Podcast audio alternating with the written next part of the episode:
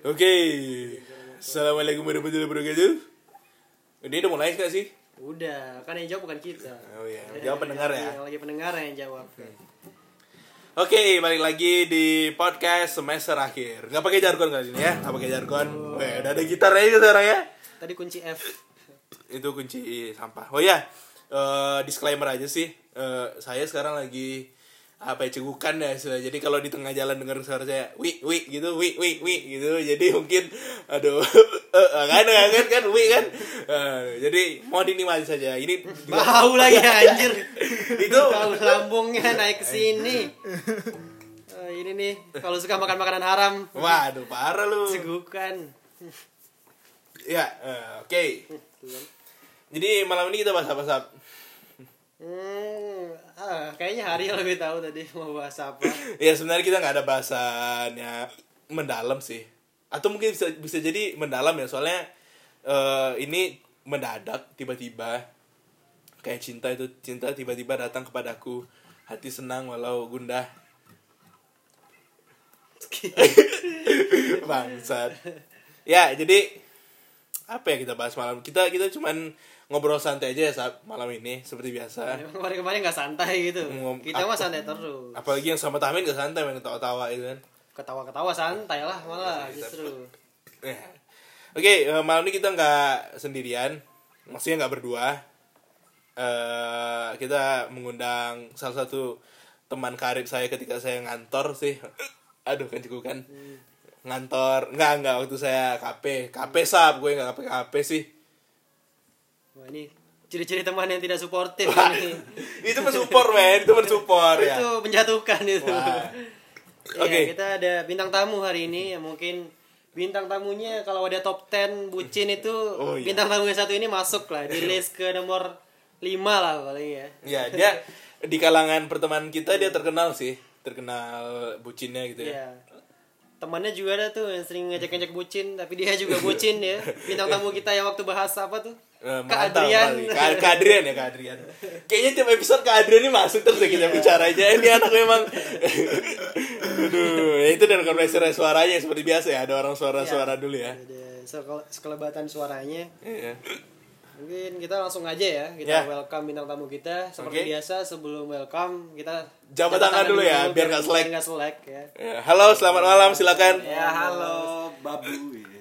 Masa panas saya nih, enggak pakai baju nih. Saya zaman pegawai dulu jarang pakai baju. Lu nguli anjir. Nguli mo. Tampangnya tampang pengangguran nih. Pengangguran terdidik. Wah. Pengangguran terdidik. Tapi lebih mirip itu cuy, bukannya kufaku. Iya, mirip vokalis yang cuma kamu. Anjir. Yusuf tuh cuma kamus. Oke, mungkin langsung perkenalan aja dulu ya kita. Silakan. Buat bintang tamu pada malam hari ini nih ada Mas siapa nih? Kak, Mas atau Bang yang dipanggil? Ini pertanyaan default kita sih kalau ngundang orang. Mau dipanggil sebagai siapa? Panggil Kak aja, karena kalau Bang tuh kayaknya orang Kalimantan. Kalimantan ya. Iya. Berarti saya bukan Bang, Abang Kak bukan Kalimantan nih. Bukan deh. Berarti kita langsung kenalan aja dulu. Oke. Ya. Gara-gara Gak mau dipanggil Bang nih ya. Mas Irfan nih mungkin bisa kenalan. Kak Irfan mungkin bisa kenalan dulu sampai dari mulai lahir. Singkat aja ya. Dari lahir sampai sekarang. Dari lahir sih aku nih, saya. Aku dia nggak bisa pakai, nggak biasa pakai lu gua, jadi kita pakai saya. Lu gua. Enggak saya jijik. Nggak apa ya, agak jijik. Dan disclaimer juga ini, semenjak saya mendengarkan beberapa episode ke belakang, saya mendengar saya ngomong lu gua sebenarnya nggak cocok deh. Jadi saya beralih ke lu gua saya. Lu gua saya, aku enggak. Oke, lanjut. Pakai saya nih. Soalnya aku sudah terlalu jauh untuk kita yang apa? Ulang. Aku terlalu dekat untuk kita yang sudah terlanjur jauh. Siap. Dulu kita pernah sedekat Isya sama Maghrib. Sekarang kita sudah sejauh subuh sama Maghrib. Ya siap. Enggak tahu dah. Salat aja bolong-bolong. Anjir. Aduh, subuh jam 2. Kak Irfan ya. Kak Irfan, nama panjangnya siapa, Kak? Biasa Irfan Hamid sih, tapi panjangnya Irfan Syukri Hamid. biasa dipanggil. Waduh, ini di bawah ada suara knalpot sponsor itu ya. Iya, sponsor Vespa Bang Sidiknya. Bang. Nah, itu tadi. Lagi podcast, Bang. Kak Irfan. Ya, lanjut. Kak Irfan nih enggak jadi. Dari mungkin kampusnya dulu nih. Sebenarnya Kak Irfan ini dari kampus mana dan jurusan apa? Sepertinya percuma saya bertanya ya. Dari kemarin-kemarin bintang tamunya satu jurusan semua. Ini udah 6, ini masuk episode kelima ya. Episode kelima nggak ada. Insya Allah kedepannya kita coba undangkan aku game lah ya. Iya boleh. Universitas Gunung Merapi. Wah, kalau saya hampir bilang aku nih. Ya kalau saya orang terakhir di informatika berarti nih untuk jadi apa sih namanya kalau di podcast? Masa narasumber sih? Ya nggak bantal. Moderator pembicara, bintang tamu. Iya. Wah, ini apa ini pendidikan apa lulusan terdidik apa sih tadi? Pengangguran terdidik. Dari UI juga ya berarti ya. UI juga. Nah, ya silakan perkenalkan dirimu saja langsung. Kalau dari lahir sih saya lahir di Yogyakarta cuman dari umur 6 bulan ya kata mama saya. Terus langsung dibawa ke Nusa Tenggara Timur NTT. Kalau yang enggak tahu Kupang tuh ibu kota dari NTT, terus ya sampai SMA sih di sana, terus sempat ngedaftar cegukan saya. Aduh, di Semarang ini apa namanya? Apa sih? Stipol. Bukan. Aduh, aku lupa lagi. Apol. Bukan. Undip. Astaga. Undip Anda bobrok ya. Oke, siap. Ya, jadi untuk SMA Semarang ya, SMA-nya masih di Kupang. SMA di Kupang, terus mau daftar Undip, SNPTN sama SBMPTN, tapi enggak lulus. Iya. Enggak lulus itu bukan berarti enggak bisa. Tapi semakin banyaknya jumlah orang dalam. Oh, siap. Jadi kita yang orang-orang yang enggak ada orang dalam gini ya. Kita terselip aja sebenarnya. Enggak miskin. Kalau miskin kita enggak boleh di UI, men. Kalau miskin ya. Enggak juga aku miskin. Enggak dulu sebelum UI saya kaya. Pas masuk UI miskin. Nah, tapi habis keluar UI kita jadi kaya ya. Amin. Doain aja. Oke, jadi kalau bisa disimpulin dari Mas Kak Irfan ini lahir asal lahir di Jogja tapi ntar pindah ke Kupang ya. Kupang tuh yang ini kan Tuhan itu menciptakan satu mulut dan dua kupang untuk lebih banyak mendengar dan lebih sedikit ngobrol. Nah, yang barusan ngomong di kampang.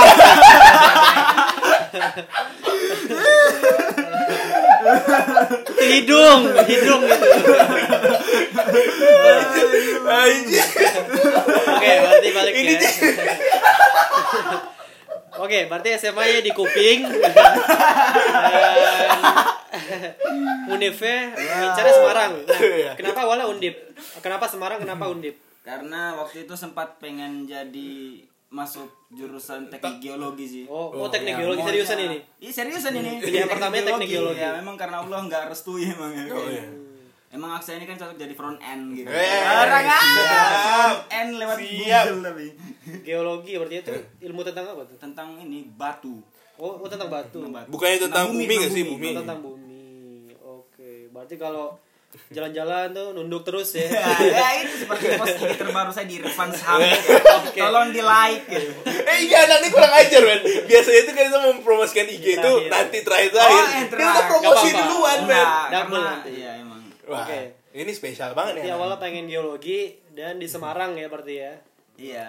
Lalu kenapa jadinya ke UI terus Jogja balik lagi ke kota lahir? Oh ya, karena dari awal dari lulus SMA kata mama ya, kalau nggak tahu mama. Mama apa kabar? Mama alhamdulillah baik. Okay. Mama di mana dulu nih? Wah, kan ini bukti kebucinan-bucinan dia ini. Emang mama ada dua? Mamaku ada dua, mama kandung sama calon mama anakku. Itu mamanya tinggal di mana? Degolan deh. Oh ya Degolan. Saya pernah. Aduh, nama saya pernah itu. Apa ya lupa? Kos Audita namanya. Oh, Kos Audita. Adita. Apalah pokoknya itu. Kalau Audita mah soleh, beda lagi. Oke. Oh, berarti karena mama tadi apa? Ya, kata mama bilang kalau bisa sih kuliah di Jogja aja. Gara-gara biaya hidup tuh. Iya, biaya hidupnya murah. Iya sih. Ya, tadi balik lagi kan miskin berarti ya. Tapi kan aku pernah dengar cerita dari Anda, Kak Irfan.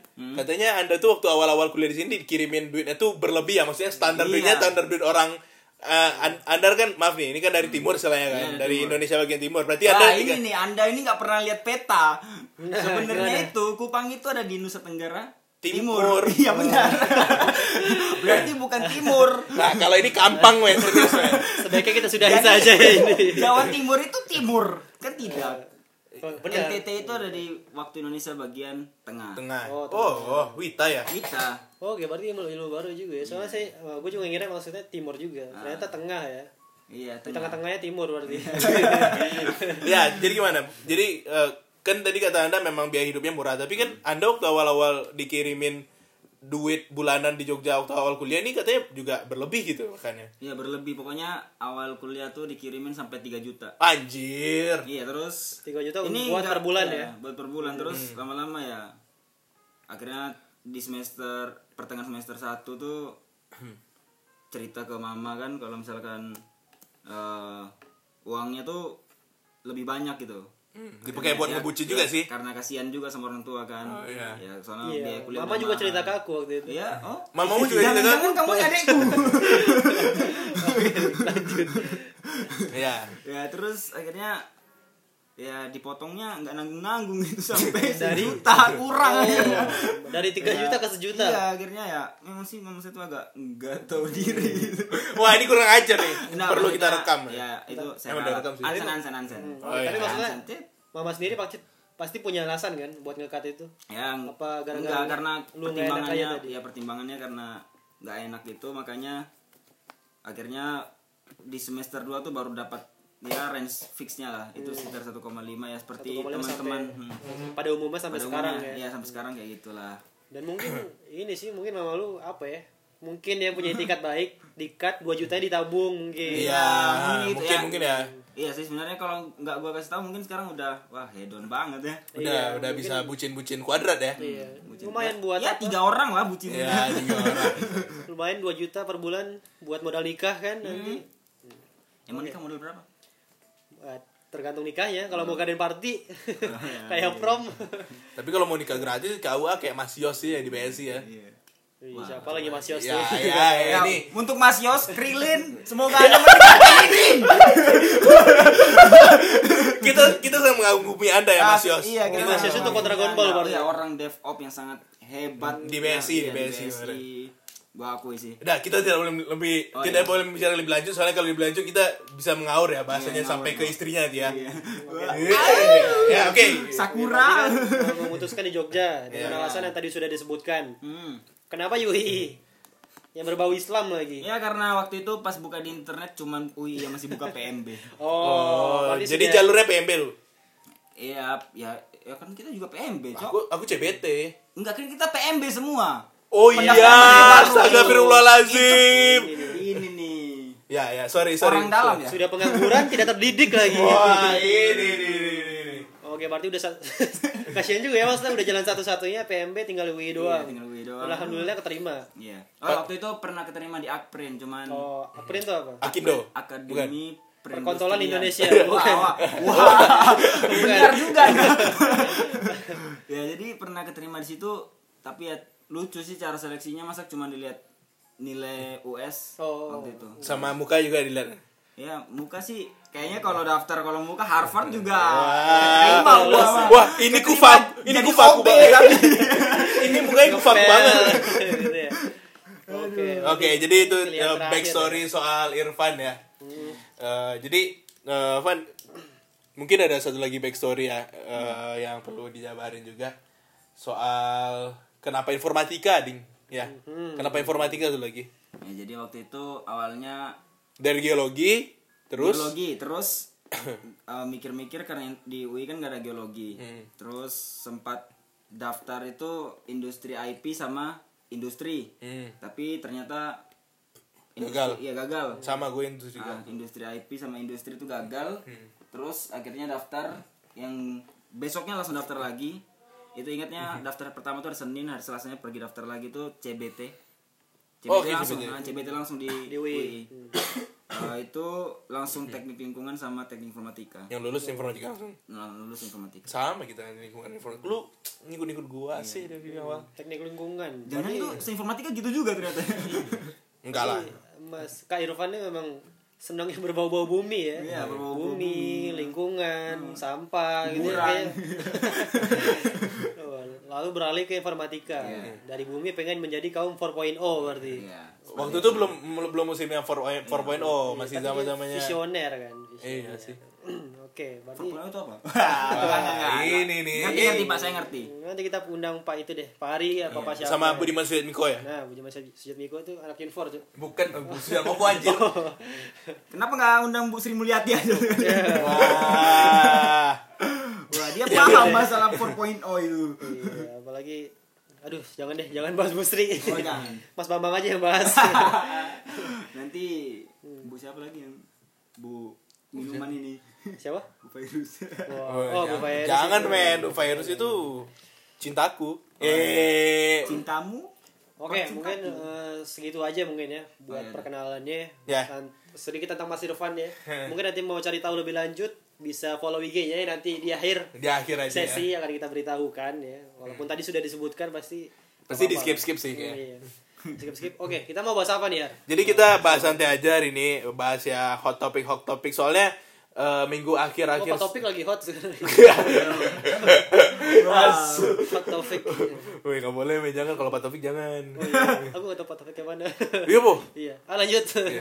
Iya. Kan kita RPL sama-sama. Enggak. Beda. Aku Pak Teduh. Iya, Pak Teduh dia sekolah sama gue. Iya. Kok enggak tahu Pak Taufik yang mana? Yang mana? Ya udahlah. Ya udah nanti lah kan makanya. Pokoknya yang cowok itu namanya. Iya. Jadi di berapa hari terakhir ini banyak kegiatan, banyak berita-berita yang lagi hot ya, yang lagi panas-panasnya. Salah satunya itu mengenai Justice for Audrey. Kalau orang British ngomongnya gimana? Audrey. Oh, hello people. Well, hello people. Okay. Cheerio. Ya, jadi langsung aja ya.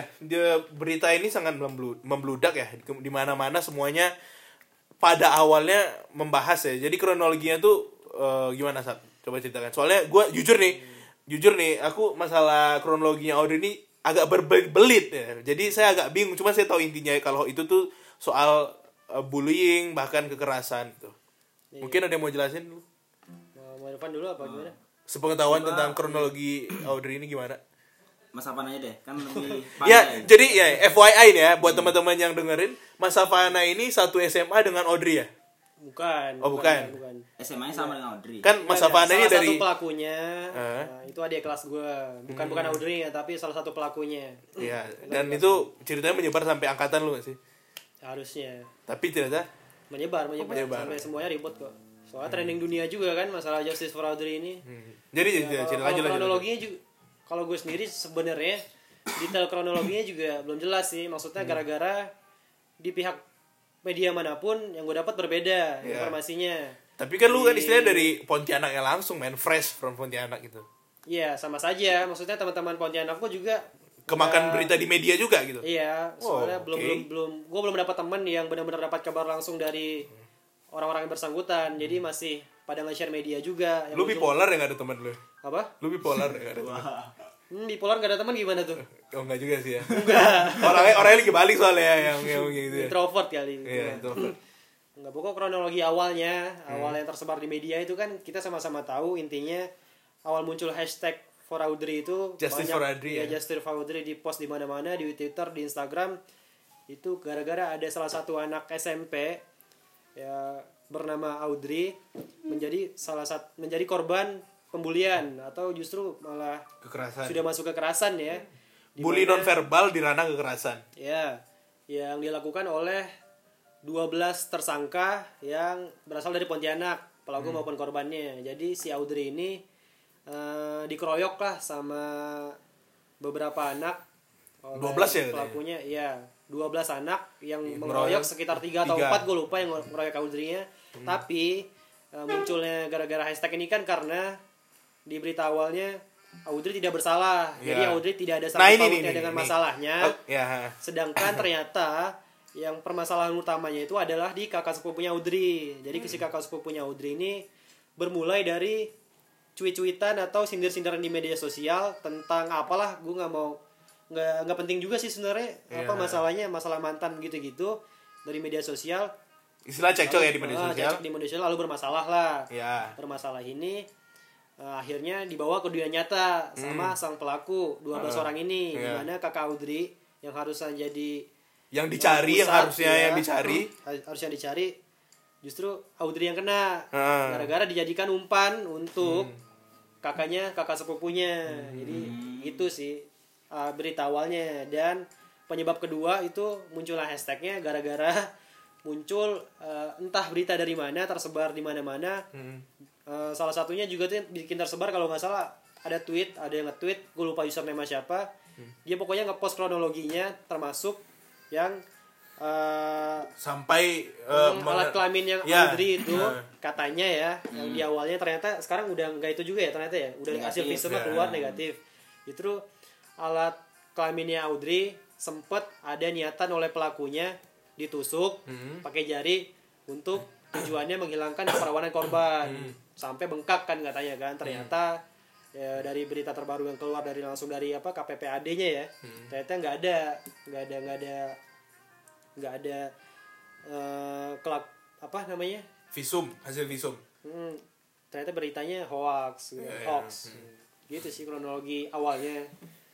Ya, jadi kalau ditarik kembali, sebenarnya ini kakak supunya ini yang bermasalah. Tapi si Audrey-nya ini, nah ini nih yang berita-berita terbarunya, ini kabar terbaru yang memang terbukti ini di media sosial tuh, ternyata Audrey ini juga cara membalas cuitannya atau juga dia berkomentar di media sosial juga kurang ajar, bahasa-bahasa yang digunakan juga kurang ajar, ada niga-niganya, ada blow job-nya gitu. Tapi jauh sebelum konteks ini ya sepertinya ya. Sebelum konteks permasalahan yang utama ini kan. Berarti kelakuan Audrey sebelum-sebelumnya. Kelakuan Audrey itu sebenarnya. Ternyata itu kelakuan Audrey sebelumnya, bukan masalah konteks ini ya. Muncul berita seperti itu. Thank you for info. Ternyata Audrey seperti itulah, terus ternyata dia juga sempat katanya menjadi salah satu pelaku bully juga dan segala macamnya.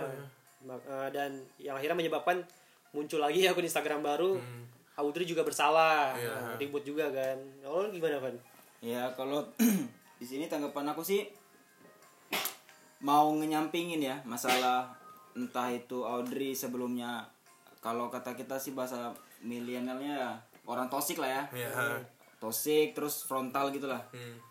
Entah dia berargumen seperti apa di media sosialnya, aku sih terlepas dari itu sih. Masalahnya sekarang ini emang benar kata orang kalau nggak bakal ada asap kalau nggak ada api lah. Ya, jadi istilahnya intinya selama ada kekerasan dan dapat tindak ya pengeroyokan lah atau semacamnya, harapannya ya pelakunya tetap dijerat hukum sih gitu.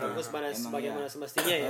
Soalnya awalnya ada kata damai ya, rencana mau didamaikan aja ya. Ternyata itu hoax juga kan ternyata. Oh ya, untuk flashback lagi nih. Dulu itu mungkin teman-teman mungkin pada tahu sih geng Nero. Iya pernah dengar. Nero ada yang terjadi di Makassar, Jawa Timur, ada juga yang di NTT di tempatku malah. SMA saya malah. Oke. Ini bisa ceritain dikit. Nah, itu malah sampai ya di penjara, ada yang 2 bulan, ada yang 3 bulan dan seterusnya. Nah, itu harapannya ya entah dia di bawah umur atau enggak, ya harapannya langsung diberi efek jera seperti itu. Ya mungkin kalau misalkan hanya permohonan maaf ya berarti dalam bentuk kejahatan apapun permohonan maaf sebenarnya cukup, kalau misalkan maaf itu memang udah menembus undang-undang seperti itu loh. Penjara sepi dong ya. Iya, penjara sepi. Ya makanya di penjara aja, kan penjara tuh cowok-cowok tuh, biar ada cewek-ceweknya. Tapi gue juga baca kemarin sebenarnya pelaku di bawah umur apalagi cewek itu tuh sebenarnya penjara tuh bukan solusi men. Soalnya itu juga bakal mengaruh ke psikisnya ke depan, dan juga ketika dia di dalam penjara disatukan sama sel sama orang-orang tua bahkan yang udah gede-gede dan mana tau masih ada yang becek juga di dalam, juga bisa ngerusak si cewek sendiri. Kurang tahu sih, tapi ada tuh hukuman yang nggak tahu namanya apa, tapi tahanan wajib lapor. Tahanan wajib lapor. Kalau gue rasa sih itu udah solutif banget sih, kalau enggak ya mungkin entah namanya karantina lah atau apa seperti itu, mungkin ada bimbingan konselingnya atau apa, itu mungkin lebih mencahin solusi. Intinya harus ada efek jera lah ya, mungkin anak-anak hukum yang lebih ngerti lah gimana ada efek jera ya intinya. Iya, soalnya yang gue baca-baca juga memang tidak bisa benar-benar kayak benar-benar penjarain segala macamnya kayak orang dewasa kan. Dan gue mau tahu juga sih apakah sudah masuk umur 17 apakah masih berapa bulan lagi ya pelakunya. Jadi intinya kayak hukum yang diterapkan kenapa tidak bisa dipenjarakan lebih lanjut itu ternyata apa yang gue baca juga masih dikit sih, maksudnya diterapkan hukum restoratif. Hukum restoratif yang dimana sifatnya itu kayak tadi lebih ke penyembuhan, disadarkan pelakunya. Jadi seperti itu, sifatnya restoratif. Seperti itu sih. Okay. Jadi yang perlu kita lihat juga sih sebenarnya banyak Audrey lain di luar kasus ini menurut gue ya. Soalnya gue juga pernah ngeliat sih di SMP gue gitu. Ada bahkan sampai yang anak teman gue sendiri masukin dalam tong sampah gitu. Intinya kan bungkus besarnya kan permasalahan bullying ya. Nah, jadi ya itu yang sama-sama harusnya kita cegat dan lawan. Dan cuman semakin kesini kalian sadar gak sih, maksudnya kita tuh makin susah nih bedain mana yang bully, mana yang bercanda. Jadi makin kesini makin dewasa ini makin sedikit-sedikit, wah kamu bully gue nih, lu salah. Padahal waktu zaman-zaman kita kecil mungkin hal-hal seperti itu tuh mungkin ya wajar, gak dibilang wajar sih gak, cuman itu membentuk persahabatan kita gitu loh. Ya. Paham gak sih maksud lu? Paham. Tapi ini mungkin agak di luar konteks masalah Audrey ya. Ini masalah pembulian itu sendiri. Ya. Gitu. Oh, gimana kan tuh? Kalau gua sih kayaknya sih ya tergantung pembawaan orangnya sih. Soalnya dulu nih, zaman-zaman gua SD tuh malah lebih kejam malah bullyingnya, malah ganggu-ganggu nama orang tua gitu loh. Ganggu-ganggu? Nama orang tua. Iya. Itu kayaknya default deh semua anak SD ya. Dan mungkin di ranah zamannya seperti ini mungkin udah jarang terjadi ya, mungkin karena orang mulai entah dalam kurung baper lah ya atau apa. Cuman ya tergantung dari masing-masing orangnya sih. Semakin kalau namanya baper ya dari dulu emang dianggap bullying ya, emang udah dari dulu emang ada sebenarnya. Cuman diperketat masalah hukumnya ya mungkin baru-baru abad sekarang ini lah ya. Benar-benar. Dan hukumnya tadi dan gue rasa juga awareness orang-orang terhadap bullying juga udah jauh lebih baik sih. Iya, itu dia. Jadi kan zaman dulu zaman sekarang kalau tadi kayak konteksnya yang Hari bilang kayak kita lebih keras justru mempererat persahabatan mungkin. Kalau bagi gue itu sih mungkin lu nerapinnya ke teman-teman yang mungkin udah kenal. Nah, sedangkan kalau lu terapinnya ke orang yang gak kenal misalnya kan itu akan berdampak beda. Iyalah. Soalnya sudah ada ikatannya kan. Ikatan tanpa pertemanannya.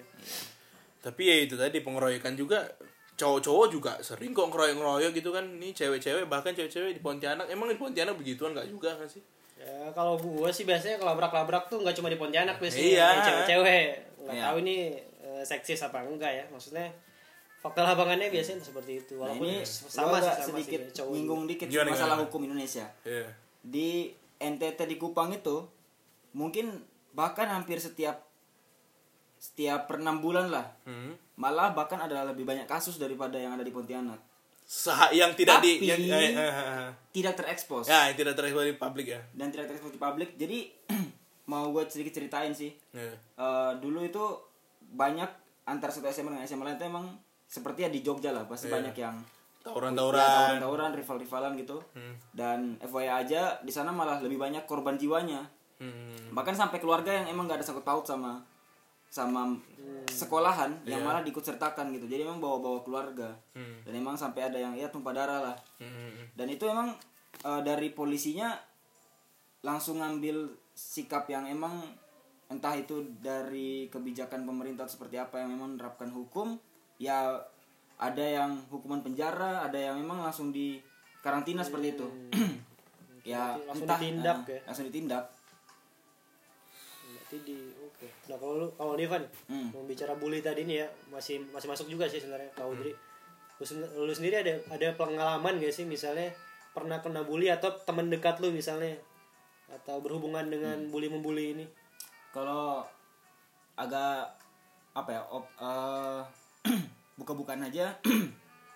Kalau di Kupang tuh malah omongan orang lebih keras gitu loh. Omongan orang lebih keras, bahkan omongan sehari-harian tuh keras banget gitu. Bahkan mungkin sampai menyentuh sisi ras malah.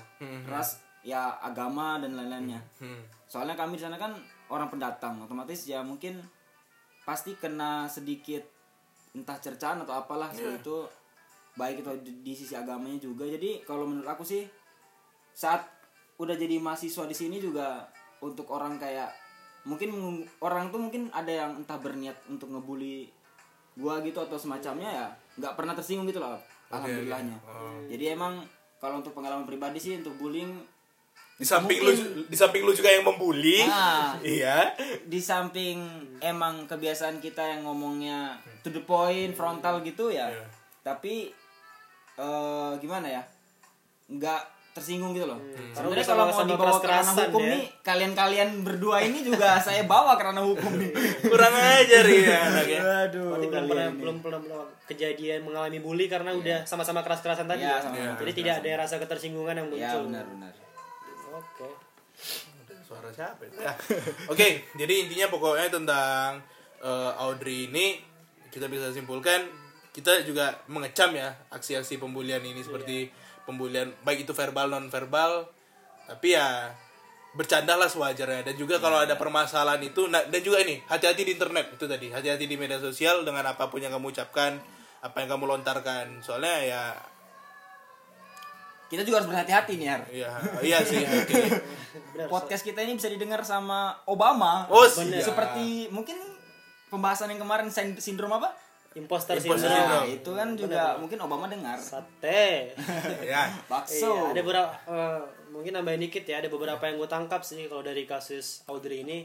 Yang pertama tadi yang Hari bilang, terus yang kedua berhati-hatinya lebih ke dalam berita lagi. Iya. Soalnya gue lihat entah di luar negeri kayak gimana, tapi di Indonesia khususnya sendiri mencari berita benar tuh juga susah sekarang. Iya. Cukup sulit sekarang. Iya. Soalnya melihat yang baru-baru ini terjadi lah, maksudnya kasus Audrey ini kan sebelum diteliti lebih dalam lagi semuanya sudah bikin hashtag, bahkan gue juga sudah sempat ngepost hashtagnya kan, sudah datang petisi, terus gara-gara tadi itu kan yang masalah bikin nggak perawan kan itu yang masalah utamanya tadi, ternyata hasil visum mah nggak ada dan tidak seperti kabar awalnya lah masalah kasus Audrey ini. Jadi hati-hatilah buat teman-teman yang khususnya yang pengen cari berita. Apalagi di zaman-zaman pilpres ini ya, di zaman-zaman panas-panas ini. Ya, tapi ya soalnya lu bertanggung jawab dengan berita yang lu share itu, orang-orang juga ngebaca, orang-orang ikutan percaya gitu.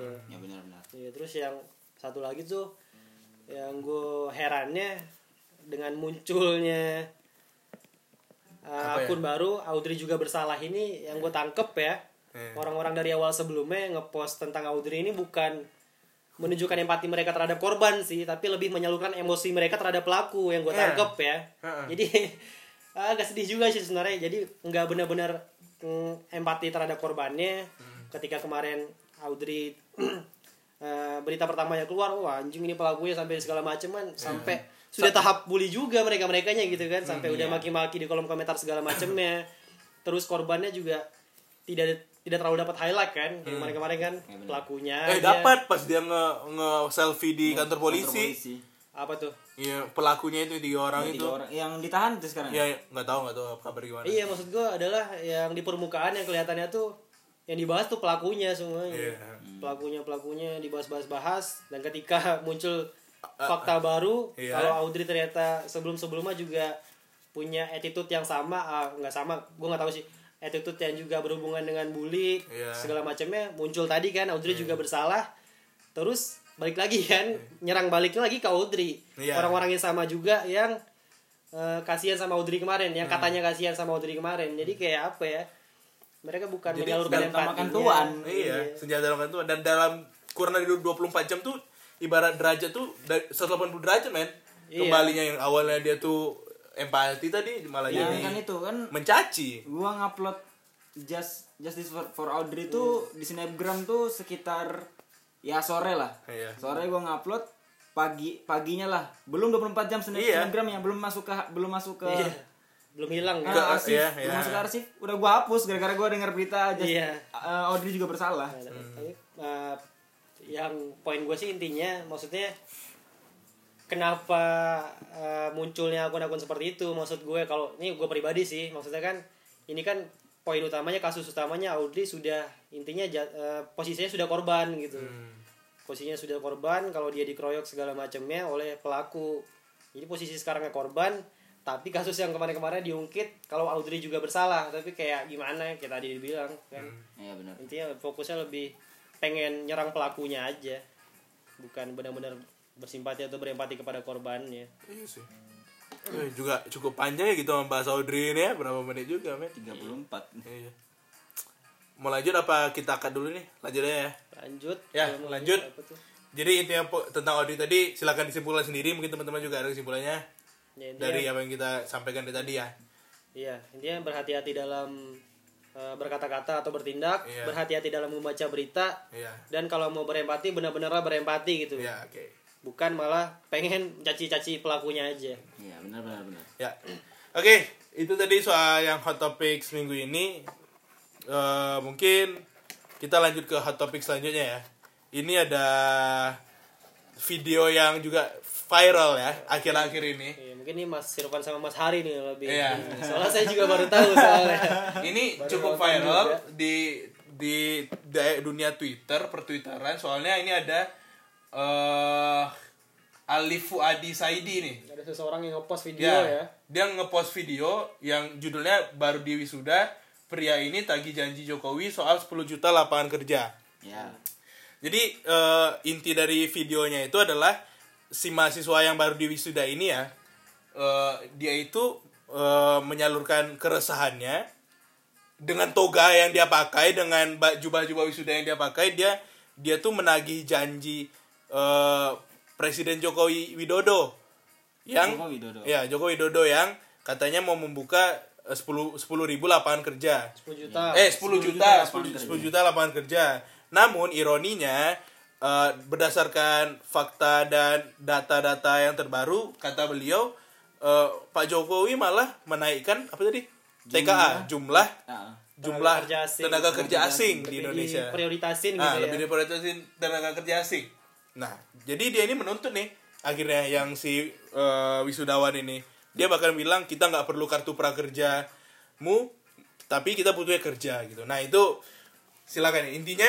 Berarti intinya dia tuh wisuda tapi belum dapat kerja dan menuntut ya istilahnya. Menuntut janji-janji Pak Jokowi karena ya dengannya itu tadi. Karena ya itu tadi adanya TKA asing itu loh. Yang malah jadi kerja. Mengambil renggut kerja di Indonesia. Mungkin ada yang mau pendapat dulu, Mas Irfan? Ya kalau gua sih sendiri mungkin ada beberapa perspektif sih. Yang pertama itu Indonesia ini kan luas. Yep. Entah bahkan sampai ratusan mungkin sampai ribuan daerah-daerah yang ada di Indonesia yang memang punya pendapatan juga untuk perindustrian per kapitanya lah kayak seperti itu. Juga di mana 10 juta lapangan kerja, lowongan kerja itu bukan cuman hanya ada di pulau-pulau yang besar gitu. Kita juga harus ingat ada Papua, ada Maluku, ada Nusa Tenggara. Yang memang di mana di sana emang membutuhkan banyak lowongan kerja buat lulusan-lulusan terbaru gitu, fresh graduate. Jadi emang kalau menurut saya sih ya, entah emang terrealisasi apa enggak, atau emang ternyata itu hanya data yang diambil untuk menyudutkan Pak Jokowi. Itu memang kita memang harus nyari tahu seperti yang tadi dibilang sama Mas Afana kan. Kalau emang kita harus benar-benar ngegali informasi itu sampai akar-akarnya lah istilahnya seperti itu. Kalau menurut saya ya ada benarnya juga si wisudawan ini ternyata emang menuntut janji dan memang itu hak dia sih. Sebagai memang negara yang berkembang kan kita memang butuh lowongan kerja. Atau memang kadang faktor malas kita juga untuk bereksploitasi juga itu yang menjadi titik berat kenapa kita memang mungkin nanti kan bukan sekarang. Kan kita kan sekarang udah pegawai. Siap. Pegawai 2 bulan doang, Bos. Siap. Kalau gua enggak sih koordinasi. Oke, kalau dari pandangan gua, lu masih ada nambahin? Mungkin itu dulu dah. Kalau gua, lu mau ada tambah dulu, Sam? Ini mau ngomong nanya-nanya orang, ngomong aja. Kan sopan. Ya, kalau pandangan gua gini. Gue tuh sangat ter-shout out di sisi TKA-nya ya. Nah, ini. Aku pernah dengar di mana ya? Di ILC atau di mana gitu ya? Atau siapa yang bilang Mardani Ali Sera yang pernah diwawancara di Asumsi sama Pangeran itu, dia juga pernah mengatakan sebenarnya Indonesia ini juga membutuhkan tenaga kerja asing. Ya, itu satu. Kali. Itu satu. Itu yang perlu di kita tekankan ya. Jadi kan soalnya banyak nih yang selalu ngebor-gemborkan, wah ini Indonesia nih nggak boleh nih, harusnya TKA nih, harusnya Indo semua gitu kan, rasis gitu lah ya kan. Ya menurut gua nggak bisa men, nggak mungkin bisa. Soalnya teknologi ataupun ilmu-ilmu yang dikembangkan itu rata-rata dari luar. Yang mengimplementasikan awalnya itu juga pasti negara-negara luar. Yeah. So pasti men, pasti ada TKA yang bekerja di Indonesia gitu loh. Jadi nggak mungkin blek habis semuanya anak Indonesia yang mengerjakan pekerjaan tersebut. Nah justru balik ke kitanya lagi nih, ke pribadi kitanya ini, gimana diri kita ini memacu diri kita supaya kita harus bisa menggantikan posisi si TKA asing ini. Kalau gue sih mikirnya begitu, bukan malah kita menuntut-nuntut janji Jokowi. Boleh sih memang harusnya juga kita menuntut janji Jokowi, ya kan? Makanya pilih Prabowo. Oh ya, bukan. Kita sebenarnya juga nggak apa-apa men menagih janji Jokowi. Cuman yang lebih aku tekanin ini itu tadi, balik ke diri kitanya dulu. Maksudnya kerjaan tuh banyak loh. Maksudku ya ini permasalahan kamunya aja, balik lagi mau nggak sih kerja yang istilahnya dari kecil dulu atau yeah, yang berusaha keras dulu, yang terus juga yang menurut gue kerjaan tuh nggak ada yang enak men. Iya, nggak ada juga yang instan. Iya, betul. Lu mau jadi kerja di Google pun ya lu mulai dari nol pasti. Mm-mm. Bakal akan dari bawah. Iya. Walaupun langsung dari atas ya mungkin lu punya pengalaman di perindustrian lain. Atau orang dalam bahkan. Ya, orang dalam tuh di garis bawah ya, di height itu. Tapi ironinya lagi nih. Indonesia ini memang banyak pengangguran, men. Memang itu salah satu fakta yang menyedihkannya, itu tetap masih banyak pengangguran. Ya kalau menurut gua ya, sih, ini nih, pengangguran terdidik istilahnya, yang sudah wisuda S1 minimal ya. S1 atau D3 dia sudah lulus tapi dia masih nganggur. Di Indonesia juga masih banyak. Kalau menurut gua nih, gua cakupin Jogja doang deh. Ya. Jogja tuh emang dengan jumlah entah universitas terbanyak atau apa ya, tapi memang dikenal sebagai kota pelajar. Kota pelajar. Ya. Dan emang kalau menurut gue sih daripada tempat-tempat lainnya selain entah Bogor, Jakarta dan lainnya, emang Yogyakarta terkenal mahasiswanya banyak. Iya. Nah lu udah wisuda lu nggak pulang, lu nyari kerja di Jogja ya udah habis men kayak gitu. Nah itulah apa ya ilustrasinya lah seperti itu. Sedangkan masih banyak orang-orang tuh yang membutuhkan ilmu terus tenaga lu tuh di luar seperti itu. Nah itu mungkin alasan banyak orang itu datang merantau mencari ilmu terus pulang kembali buat kerja. Jadi kalau emang mau bersaing di kota-kota besar ya emang harus butuh tenaga yang ekstra, harus survive lah istilahnya, seperti itu.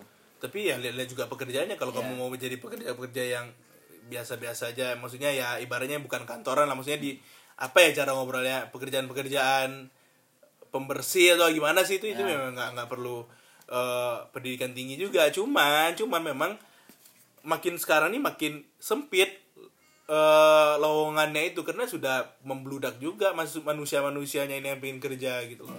Makanya ada Thanos kan. Buat apa? Buat menghapuskan ya. Menghapuskan setengah populasi. Biar cari kerja mudah. Oh, oke. Siap.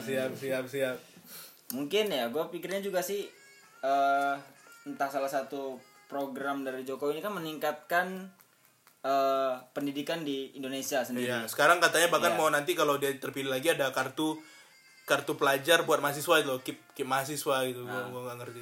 Itu ibaratkan menambah jumlah peserta lomba lari, tapi ternyata garis finishnya cuma cukup untuk beberapa orang doang. Iya, jadi betul, emang betul. Kita udah lulus nih, udah wisuda, kita nggak tahu mau kemana. Nah, ujung-ujungnya jadi vlogger semuanya.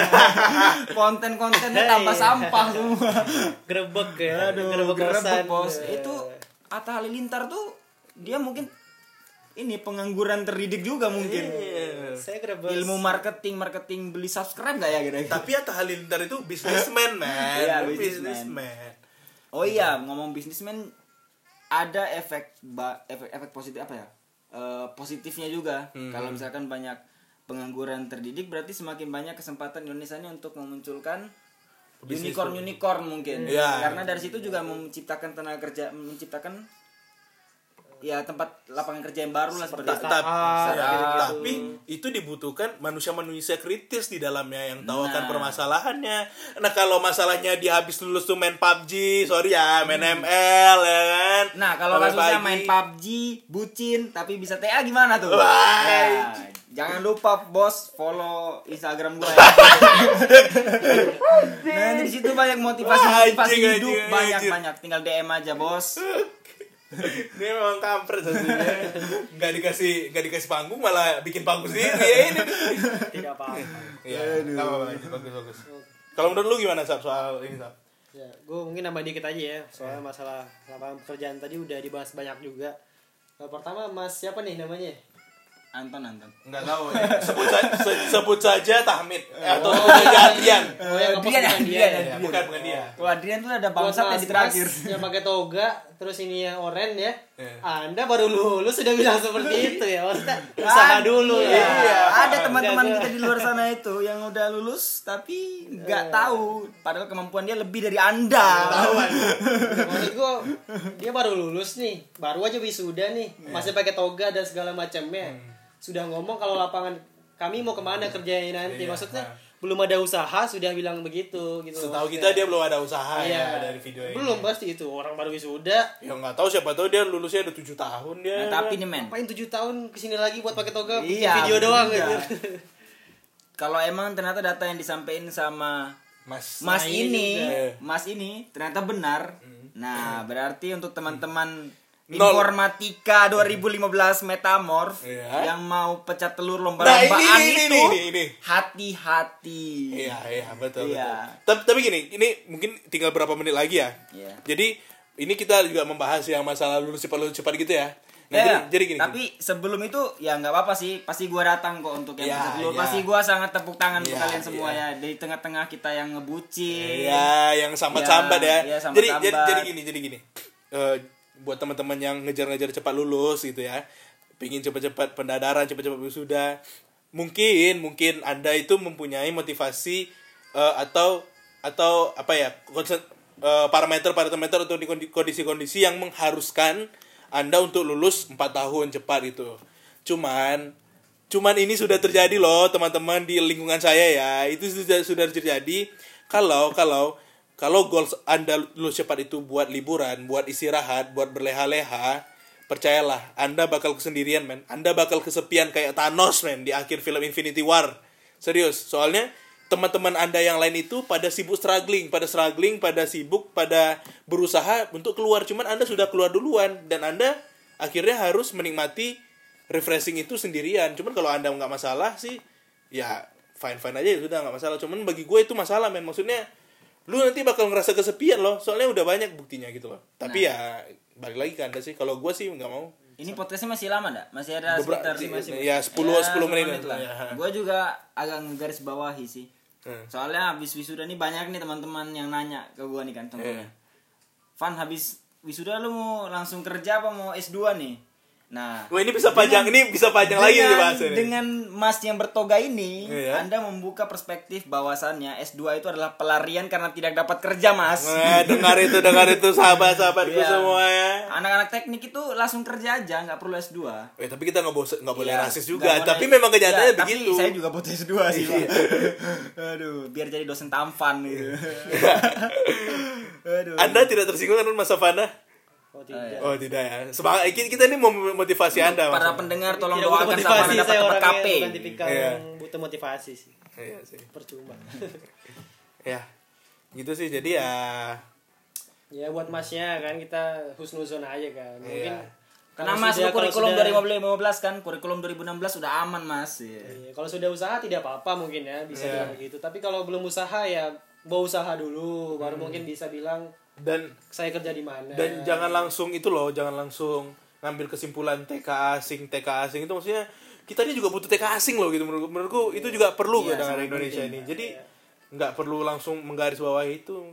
Mungkin ya jelas perlu ya maksudnya, dan mungkin ya kalau datanya mungkin nggak tahu, kita sebelumnya kita nggak tahu juga kan datanya valid apa enggak. Apakah masa sih seorang pemimpin siapapun itu, Jokowi atau Prabowo nanti, lebih mengedepankan tenaga kerja asing gitu kan. Pasti pengen rakyatnya dulu lah dia diprioritasin gitu kan. Tapi sedihnya juga kadang kita kalah saing juga sama tenaga kerja asing. Iya, makanya kita harus level up diri kita. Cuman ya ini dari tweetnya Iman Syafi itu. Iman Syafi ini dia habis nge-retweet yang video ini, di bawahnya dia nge-share, men. Oke deh, ternyata ya si mas-mas wisudawanya ini dia megang bendera, kita nyebutnya HTI lah istilahnya. Ya, HTI. Dan memang lagi ya panas-panasnya pilpres ya, you know what I mean. Mungkin kalau dia wisudanya tahun depan atau tahun kemarin, mungkin dia nggak bakal ngikutin Jokowi. Ya. Mungkin habis wisuda pulang makan-makan, bos. Iya, mungkin bahkan dia menyamati Pak Prabowo ya. Aduh. Jangan golput ya, ingat tanggal 19 atau 17. Oh, 17. Kan gua golput, bos. Oh, ya. Nah, tapi lebih sedih lagi. Yang ngepost videonya, captionnya, gua aja wisuda IPK 2, sama kayak saya. Tapi bedanya Anda enggak pakai kata wisudanya. Gue aja IPK 2. Baru di wisuda tuh. Ya, intinya pokoknya gitulah. Jadi masalah video ini bisa banyak perspektif, ada benernya juga, ada ironinya juga, cuman ya kita balik ke diri kita lagi, kita harus mempersiapkan diri kita, men. Makanya kalau bagi gue ya, idealnya gue, kita sebelum lulus pendadaran atau wisuda itu kita sudah pernah punya pengalaman kerja. Pengalaman kerja bukan harus pernah kerja. Yeah. Bukan harus kerja. Aku enggak garis bawahi kerja loh, harus kerja ya. Aku garis bawahi punya pengalaman kerja yang dibayar, men. Bukan panitiaan ya, sorry. Oke. Di sini yang dikerja gitu. Oh ya. Kepanitiaan tuh dibayar juga, tapi dengan acara yang sukses. Dibayar nih, dibayar duit apa dibayar apa dulu nih, Mas? Dibayar duit maksud gua gitu. Duit, ya. Kita enggak dibayar duit juga loh, dibayar. Kita tuh di bawah budak ya. Tapi budak, kita kayaknya dibayar nih kayaknya. Amin. Tapi susah, Cok. Budak kerja enggak dibayar, panitia kerja bayar lagi ya. Lebih dari budak ternyata, apalagi Danus tuh ya. Jual sendiri beli sendiri ya, apalagi habis ngejual ngadain konsumsi prasmanan, nyuci piring. Kalian untuk Adrian Mulyawan Anda sangat tersiksa dan dibohongin saya dan Alvin ya, dan Alvin Fauzi rasain. Teman-teman yang kalau panitia nanti ya, berbaik hatilah sama Danus. Iya, kasihan soalnya. Dibeli tabasnya. Kalau beli jangan utang ya. Kan jelek banget masuk neraka gara-gara kebayar tabas anjir. Zaman Porsematif kan 2015. Oh, iya. Waduh, gua masuk neraka gara-gara tabas. Ditahan sama tapir nanti. Iya, Cok. Neraka jalur SMPTN. Jalur mandiri, bos. Dulu itu tabas itu waktu masih kontrakan lama, beli tabasnya letakkan di kontrakan, men. Habis, cuy. Tapi kan bayar sendiri akhirnya luak itu, luak Epan gitu. Iya. Ya itulah buat Danus tuh. Ini tadi dua hot topics yang kita angkat. Ternyata sampai sejam juga, hampir sejam juga ya. Gua kira cuma paling 30 gitu. Iya. Ya, tapi ya inilah. Ternyata gue baru tahu podcast sama Ghibah tuh beda tipis. Ya, isinya ini nama-nama ya. Cuman beda media aja, beda media. Untuk nama-nama orang-orang metamorf yang belum disebutin di sini, request aja nanti untuk disebutin ya. Iya, contohnya siapa nih? Ghibah ya. Yang belum disebutin kayak siapa sih yang pernah disebutin? Oh, Pak Adil Ma'arif sama Aji Pauji. Oh iya, ini yang hari ini juga Delta Arprizia ulang tahun ya. Oh ya, HBD Delta ya. Ini dari Tahmid sih ngobrolnya sih. Iya, katanya HBD kekasih gelap. Kekasih dalam doa. Sekarang aku sudah sampai kesangkut di plafon. Sekarang aku sudah punya mobil. Udah punya perusahaan sendiri. Sudah jadi CEO. Selamat ulang tahun Delta yang punya. Yang ke-22 ya kalau 22. Delta Pri. Padahal dia enggak dengerin, Cuk. Enggak apa-apa. Dengerin lah Delta. Temannya dengerin kan ngasih tahu Delta nanti. Orang podcast kita worldwide, cuy. Oh, amin. Kayak kasus Audrey. Oh ya, oke. Mungkin nih udah mau. Ya, buat masalah Atta Halilintar jangan datang ke kota saya ya. Gua usah. Kamu Anas bos. Audrey udah enggak butuh. Oh, soalnya dia katanya minta foto sama Audrey ya. Audrey minta foto sama Atta ya. Jangan. Dan juga waduh balik lagi ke Audrey nih. Banyak selebgram memanfaatkan permasalahan Audrey ini buat untuk pansos. Iya, untuk pansos walaupun mungkin amalnya baik, iktikadnya baik, tapi ya pansos juga. Pansus tuh di dalam syariat Islam tergolong dosa kalau enggak itu. memanfaatkan situasi ya, tapi nggak ada yang tahu lah. Nanti dalilnya kayak Dali Ramadi. Itu udah balik ke orangnya lagi, tapi gue juga nggak masalah sih pansosnya urusan dia. Setidaknya kalau dia pansos, orang-orang juga tahu tentang kasusnya, juga ikut tahu, tidak masalah bagi gue masalah pansos. Oke, mungkin hari ini cukup segitu saja hot topik yang kita angkat. Mungkin nanti kalau ada hot topik lagi kita bakal angkat lagi dengan bintang tamu yang berbeda ya. Dan terima kasih buat Mas Kak Irfan. Dan Irfan Mas Bang terserahlah. Kak Irfan buat waktunya. Oke. Biar gak selek sama lagi. Nah, ini baru waktunya buat promo. Silakan. Apapun deh boleh promo. Oke. Buat yang masih pengen cari tahu lebih dalam tentang Kak Irfan ya. Kita nggak ada bahas dia bucin mana masalahnya, aduh. FYI dia ini bucin banget ya soalnya. Udah di awal ya. Tapi kan nggak terlalu ya. Gue tegasin lagi ya, bucin tuh nggak selamanya merugikan. Wah siap bisa jadi punchline ini oke. Tergantung treatment bucin ya. Bucin itu nggak ini membela diri sendiri sebenarnya. Bucin itu untuk Indah Ilyas, Anda yang mendengarkan ini, Anda tidak perlu bersedih hati ya. Abang masih di sini. Anjing. Habis podcast ini di on air ya. Ini ntar Indah Utami Ilyas enggak aman nanti, men. Pasti di tikung-tikung. Oh ya, untuk Anda yang mau menikung, aku tunggu di tikungan. Biar salip aja ku sikut leher kau nanti ya. Ku sikut hidung kau nanti. Aduh. Oke deh. Mungkin sosial media Mas Irfan. Sosial medianya ya cukup IG aja ya, kalau Facebook banyak kena aib. Aduh. Pakunya. Aduh, kalau di untuk @ Irfan S Hamid enggak pakai spasi, huruf kecil semua, di @ di follow aja, di follow terus di boom like. Kalau di pojok kanan report ya. Lu kalau banyak kalau mau banyak boom like, lu bikin viral dulu, bikin masalah dulu.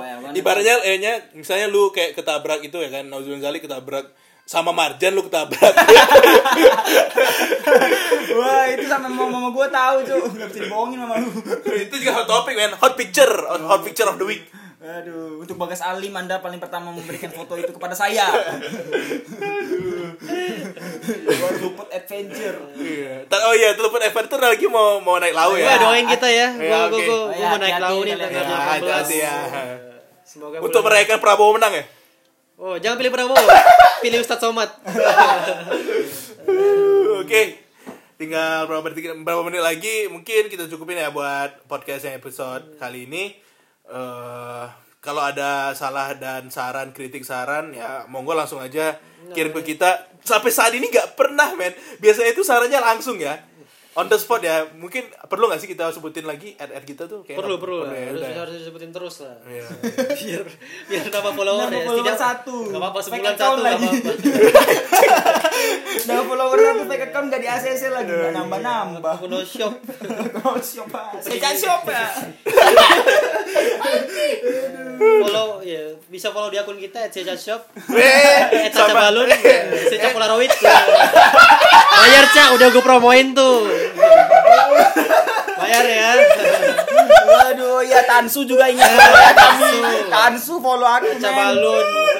Ya Allah. Teman kita banyak juga usahanya. Jangan lupa follow Kode Indonesia ya kalau gitu ya. Tuh, Mas pakai toga, teman saya belum lulus usahanya udah banyak tuh. Iya, itu makanya. Usaha dulu.